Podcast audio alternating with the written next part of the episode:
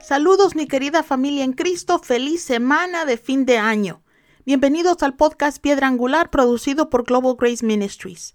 Seguro que el tiempo vuela. Este año ha ido tan rápido que no puedo creer que estemos a punto de comenzar el 2023. Hacia el final de cada año siempre busco el rostro de Dios para una palabra para el siguiente año. El año pasado el Señor me dijo que esperara lo inesperado y seguro que el 2022 fue un año de muchas cosas inesperadas para mí. No sé cómo lo fue para ustedes, pero no todo lo que enfrenté este año fue bueno. Ha sido un año de muchos retos, pero sabemos que para los que amamos al Señor todo obra para nuestro bien. He visto la mano de Dios consolándome, sanando a mi familia y caminando con nosotros a través de algunas pruebas. Dios siempre es fiel. El Señor me ha dado una palabra que siento debo compartir con ustedes, pero tal como lo hice el año pasado, antes de compartirla, quiero enseñarles un poquito sobre las palabras proféticas. Siento que muchos en el cuerpo de Cristo no creen que Dios habla a su pueblo a través de otros. Y tenemos también el otro extremo. Algunas personas van de iglesia en iglesia o de conferencia en conferencia buscando su próxima palabra profética. Yo no soy nadie para juzgar lo que ustedes creen, pero soy alguien que cree lo que la Biblia dice acerca de la profecía. Por lo tanto, hoy les voy a compartir un poquito de lo que sé al respecto. Para empezar, un mensaje profético es un mensaje de Dios para su pueblo en un idioma que su pueblo entiende. Cada mensaje de Dios debe ser juzgado a la luz de la Biblia. Nada que venga de Dios contradecirá su palabra. Dios puede revelar cosas nuevas a su pueblo a través de la profecía, pero en general los mensajes que recibimos a través de sus siervos confirman lo que Dios ya nos ha dicho o nos ha hecho sentir. Ningún mensaje profético es absoluto en ningún asunto. La Biblia nos dice en 1 Corintios 13:9 que profetizamos en parte y sabemos en parte. La mayoría de los mensajes proféticos son exhortaciones, palabras de aliento o palabras que vienen para consolarnos. Mucha gente confunde la palabra profética con una revelación del futuro, y aunque un mensaje profético puede hablar sobre nuestro futuro, el propósito principal de un mensaje profético es animar, corregir o consolar al pueblo de Dios. Muchas personas me han preguntado si todos los creyentes pueden profetizar. Siempre respondo que Dios puede usar a cualquier persona para hacer lo que Él necesite, pero por lo general el pueblo de Dios que profetiza son las personas que fluyen en dones que llamamos dones de revelación y en uno de los dones vocales, de los dones del Espíritu Santo. Acompáñeme a Primera de Corintios 12 y vamos a leer los versículos del 7 al 12 que dicen: Ahora bien, a cada uno les es dada la manifestación del Espíritu para el bien común. A uno es dado por el Espíritu un mensaje de sabiduría, a otro un mensaje de conocimiento por medio del mismo Espíritu, a otro fe por el mismo Espíritu, a otro dones de sanidad por ese mismo Espíritu, a otros milagros, a otros la profecía, o a otro distinguir entre espíritus, a otro el hablar en diferentes géneros de lenguas y a otros la interpretación de lenguas. Todo esto es obra de uno y el mismo Espíritu, y el que los distribuye a cada uno tal como él determina. Así como un cuerpo, aunque es uno, tiene muchas partes, pero todas sus muchas partes forman un solo cuerpo, así es con Cristo. Aquí Pablo está hablando de lo que conocemos como los dones del Espíritu, que son nueve. Muchas personas no creen en estos dones y por lo tanto no fluyen en ellos, pero estos dones están disponibles para la iglesia para nuestra bendición, así que yo enseño a la iglesia a usarlos. Si Dios quiere, en el 2023 a lo mejor podemos compartir una serie sobre estos dones, pero hoy quiero hablar un poco de tres de estos dones, los cuales suelen tener las personas que profetizan. Estos son la palabra de sabiduría, el don de palabra de ciencias o conocimiento y el don de profecía. Muchos creen que cuando la Biblia habla del don de palabra de sabiduría, se refiere a la sabiduría como la capacidad de aplicar conocimiento creen que la Biblia habla del tipo de sabiduría que el Señor dio a Salomón, pero así no es como el don de sabiduría fluye. Una persona que fluye en el don de sabiduría recibe revelación sobre el futuro. Acompáñenme a Hechos 27 y vamos a leer los versículos 21 y 22 que dicen, Llevábamos ya mucho tiempo sin comer, así que Pablo se puso en medio de todos y dijo, Señores, debían haber seguido mi consejo y no haber zarpado de Creta, así que habrían ahorrado este perjuicio y esta pérdida. Pero ahora los exhorto a cobrar ánimo, porque ninguno de ustedes perderá la vida, solo se perderá el barco. El apóstol Pablo fluía en el don de palabra de sabiduría. Él viajaba como prisionero en un barco de camino a Roma, y aquí pudo predecir que aunque naufragarían, nadie en el barco moriría. Si leen el pasaje verán que perdieron el barco pero nadie murió, tal como Pablo lo dijo. Las personas que fluyen en este don generalmente reciben revelación de Dios de las cosas futuras para que alienten a otras personas, ya sea a orar, a enmendar sus caminos o como Pablo para animar a las personas que tendrán problemas en el futuro. El siguiente don del que quiero hablar es el don que reciben las personas que dan mensaje profético que se llama palabra de conocimiento, el cual implica discernir el presente o el pasado de alguien o de grupos. Acompáñeme a Hechos 5 y vamos a leer los versículos del 3 al 5 que dicen. Ananías le reclamó Pedro, ¿cómo es posible que Satanás haya llenado tu corazón para que le mintieras al Espíritu Santo y te quedaras con parte del dinero que recibiste por el terreno? ¿Acaso no era tuyo antes de venderlo? Y una vez vendido, ¿no estaba el dinero a tu poder? ¿Cómo se te ocurrió hacer esto? No has mentido a los hombres, sino a Dios. Al oír estas palabras, Ananías cayó muerto y un gran temor se apoderó de todos los que se enteraron de lo sucedido.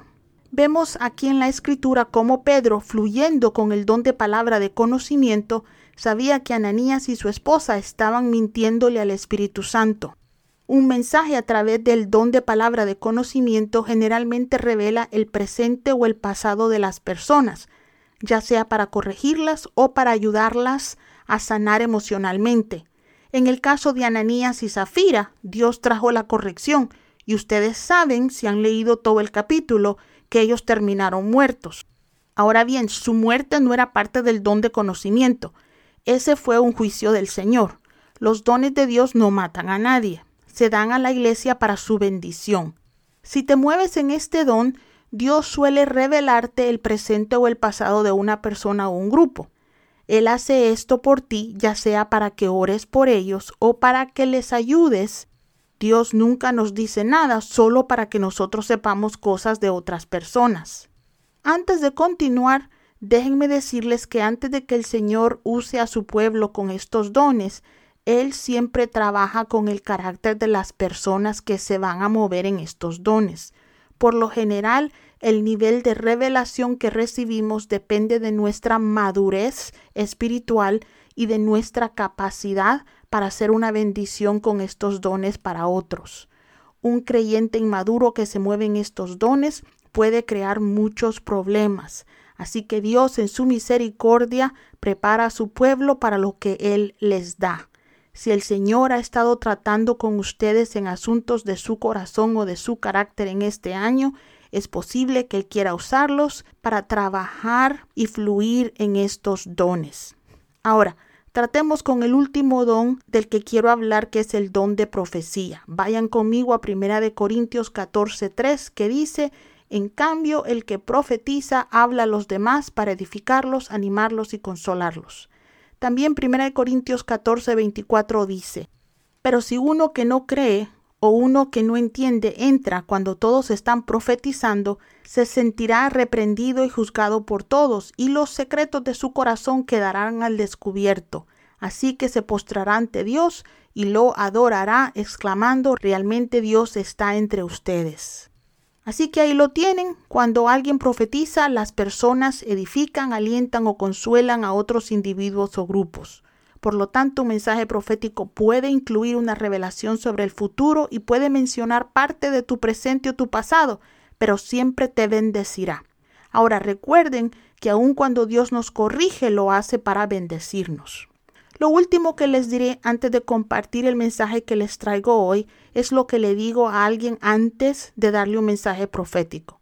Es nuestro derecho y nuestra responsabilidad juzgar cada mensaje que recibimos.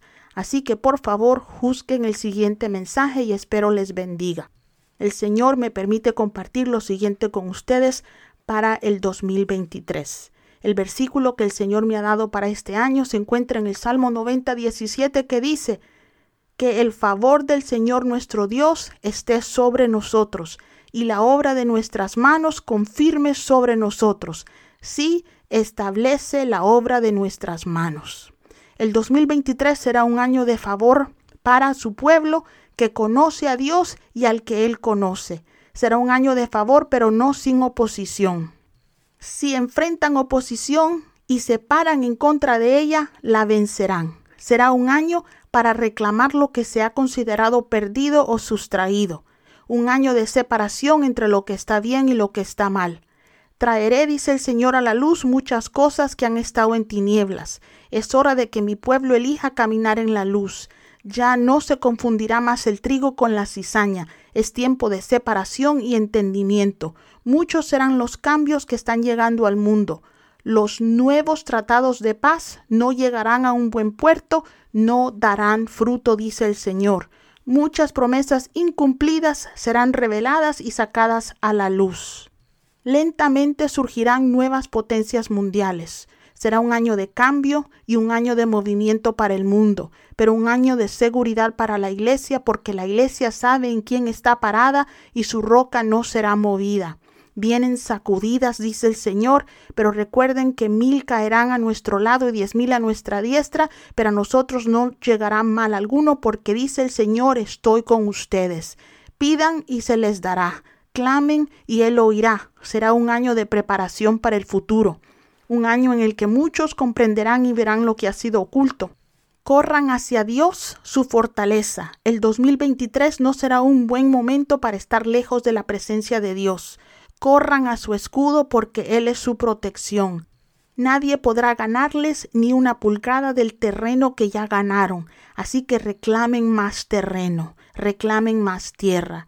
Este próximo año será el momento de reclamar lo prometido y no recibido y lo que has estado esperando. Será una temporada de un cielo abierto, pero no sin oposición. Así que mantente alerta, no es hora de dormir. Mantén tus ojos en mí, dice el Señor, y verás mi salvación. Usa las armas que tienes y recuerda que no luchas solo pueblo de Dios, siempre es un aliento recordar que no luchamos solos. Dios siempre está de nuestro lado. Siento que el 2023 será un año en el que veremos su mano trabajando a nuestro favor como nunca antes lo habíamos visto, y también veremos a sus huestes peleando con y por nosotros pidan, reclamen y confiesen la protección de Dios sobre ustedes y sus seres queridos. Reclamen el favor de Dios y pídanle al Señor que establezca las obras de sus manos. Oro para que el Señor derrame su favor sobre todo lo que están haciendo por su reino. Que Dios abra nuevas puertas de oportunidades para ustedes y para los suyos que el Señor de los ejércitos los represente ante cualquiera que intente enfrentarlos y que Él les dé la victoria en cada batalla que peleen. Que su paz, que la paz de Dios gobierne en sus corazones todos los días del 2023. Feliz año nuevo mi familia en Cristo. Para obtener información sobre nuestro ministerio o para compartir sus peticiones de oración con nosotros, por favor visiten nuestro sitio web globalgraceministries.com. Thank you.